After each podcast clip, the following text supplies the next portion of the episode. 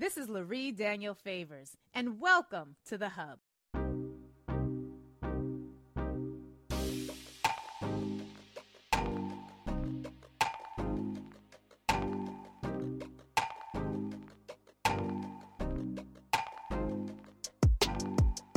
Doug, Doug in North Carolina. Thank you so much for calling, Doug. How would you like to add to this conversation today?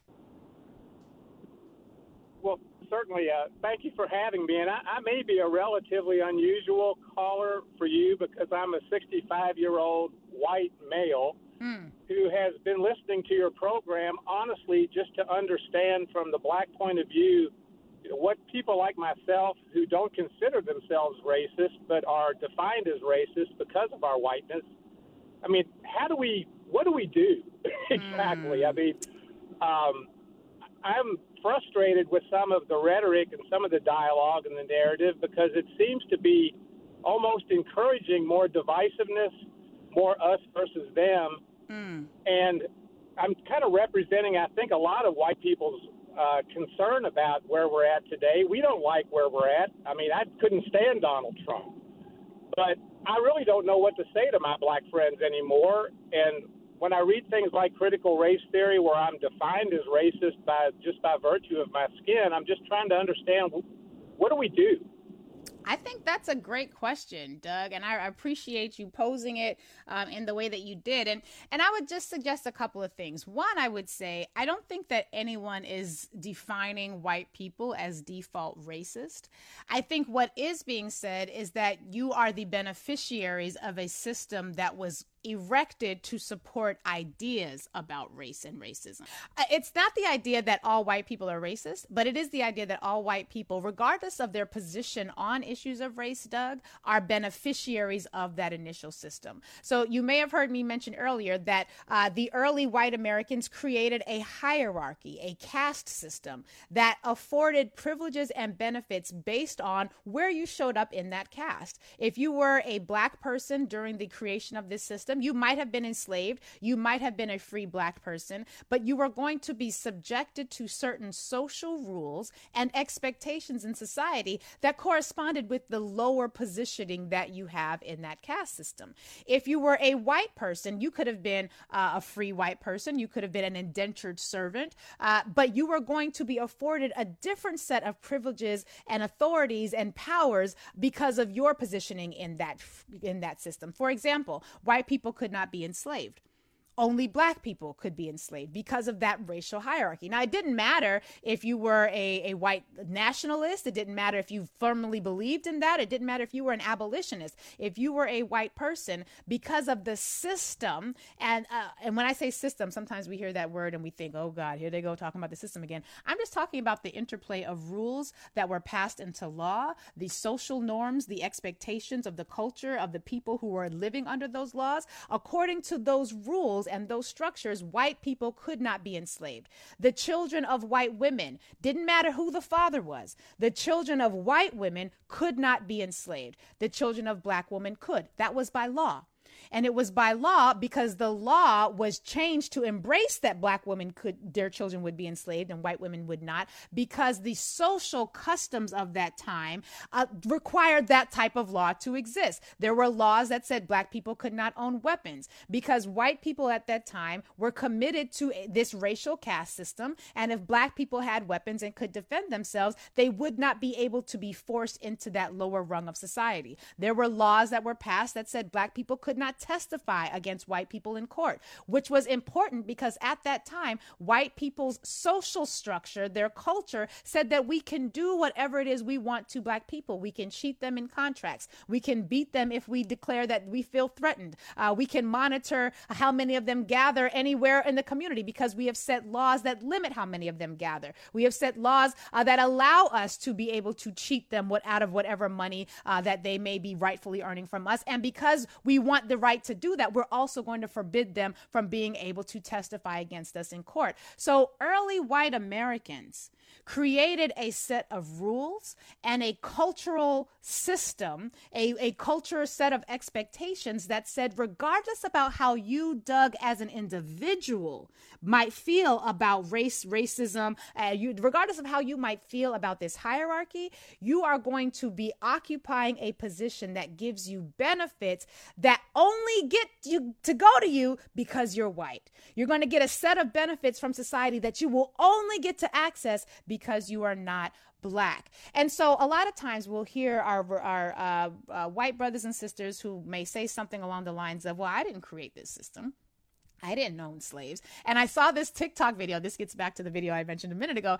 This video earlier today where this young sister was saying, is they were talking about the Christian religion and the idea that Christians believe that because of the sin of Adam and Eve eating that apple, they created some ripples in the world that we are all now still dealing with. So much so that our Christian brothers and sisters believe that because of that original sin that Adam and Eve committed, that the entire rest of humanity is now born into sin. Now, I didn't eat that apple, Doug.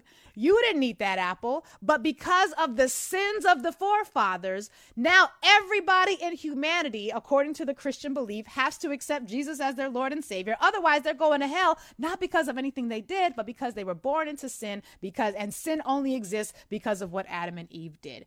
So the idea here is that there are some benefits that inure to white people, not naturally. Those benefits inure to white people because white people created a system that was going to give them benefits. The same way, for example, a corporation can create uh, shares, and the people who purchase the shares are the shareholders and they benefit. That corporation created a system, and that system allows people who are not actually employed by the corporation to be a part of the ownership structure. That's all it is. It was a system, a social system that was created, a set of laws and rules put in place because white people at the early portion of this country decided that they would prefer to steal land and commit genocide in order to steal land. They would prefer to kidnap millions of people and force them onto a months long trip to a new country from which they could not escape to force them to work for free from the time they took their first breath on this earth until the time that they took their last. Now, I didn't do this. Doug, you did not do this. My people did not do this, but Doug, your people did. And so what we have to now think about is how do we fix that? Now, Doug, you did not own anybody enslaved, but you actually still get to benefit from that system. And because of that, we are in a world right now where, frankly, the descendants of the enslaved and the descendants of slave owners are dealing with what Thomas Jefferson outlined uh, hundreds of years ago when he said, I tremble when I remember that God is just and that his mercy cannot side with this country forever. They knew then that what they were doing was wrong. And they knew then that by committing to doing this wrong thing, that they were setting this country up on a path where the sins of them, the forefathers, would have to be figured out by the descendants. And so that, Doug, is how we get to this place. It is a complex, messy little world that we're in. And frankly, it is a world that we now all have to deal with, much like in the Christian tradition, we have to now all uh, re- uh, ask forgiveness for sins that we did not actually engage in because because uh, we can understand in that context how the sins of the forefathers do get passed down to the children. So I hope that that made sense. It took me a little time to get there. I wanted to make sure I was sort of hitting as many points as I possibly could. But I thank you for calling in, Doug, and for raising that question because the reality is we need our white brothers and sisters today to be far more brave than your ancestors were. We need white brothers and sisters today to love white people enough to recognize that it is a sickness to convince yourself that you are better than everybody else simply to avoid doing hard work and having to figure out how to farm on your own land. I need white brothers and sisters today to recognize that there's something really wrong, pathological, uh, pathological, if you will, with a group of people who will lie to themselves repeatedly, who will forbid themselves from learning the truth and teaching the truth. And I'm referencing this because Doug mentioned, you know, anytime he reads critical race theory, it's telling him he's a racist. I don't know of any, I actually went to law school. I, I actually studied under Derek Bell, who was one of the fathers of critical race theory theory, and that is not what critical race theory is. Uh, critical race theory is now a label that many people are using to describe any teaching of, of the real American history. And frankly, Doug, I know it makes people uncomfortable to have that conversation. And I know that white people in particular, there have been a number of parents who've been on TV, uh, who've been captured by the news saying things like, I don't want to talk about this. It's not racist because I want to avoid the issue. It actually is. And here's why. One of the fundamental tenets of that caste system that your ancestors created when they were structuring uh, this system of racism was the belief that white people should always be comfortable white people should always be comfortable. It was this idea that uh, no matter what a black person is doing, attending to the needs of white people at every single moment was going to be the key to our navigating that moment and ending out successfully or ending out alive. So, this idea that white people should always have their needs met. Uh, and that was done in a number of ways. One, slavery. Yes. So, slavery wasn't just working in the field, slavery was also uh, putting your sho- uh, a black child putting your shoes on your foot, a black person buttoning your shirt up and down, a black person moving off of the sidewalk as you approach so you would not have to even inhale the same breath that they exhaled. A black person being legislated and forced by law to not laugh loudly, to not act in ways uh, that were culturally discomforting or disquieting to white people. The codification of white people's right to comfort was a fundamental part of this hierarchical system that your ancestors created.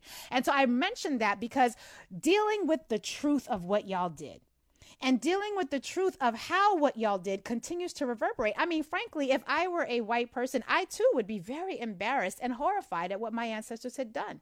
I've mentioned before when I was in third grade, learning about the version of slavery I had to learn about in public school and being in a classroom with other, with an integrated classroom and feeling the eyes of my white classmates turn to look at me when we got to that paragraph on slavery as if to silently say, What's wrong with you little backwards black people that y'all would have been slaves?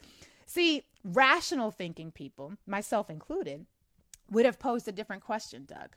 I should have, in that third grade classroom, been able to hold my head up high and look at my white classmates in the eye and ask them, What the hell was wrong with your ancestors that you thought it was a good thing to steal land, commit genocide against millions of people who were literally trying to help you navigate time, climates and temperatures you could not figure out on your own, and kidnap millions of other people to force them to work all so you could sit mint juleps on your porch? What's wrong with you? Like, why would y'all do that? I don't know. I'm not white and I don't have that burden. But what I do know is that we need to make the case for white people to sit with this discomfort. We need to make the case, we need to normalize white people being uncomfortable if we want to have equity. Because your comfort and your ability to never deal with these issues is literally predicated on my discomfort and my community's suffering and devastation. So the reality is, uh, Doug, and this has taken far longer than I wanted. We're actually at the end of the show now. Damn it.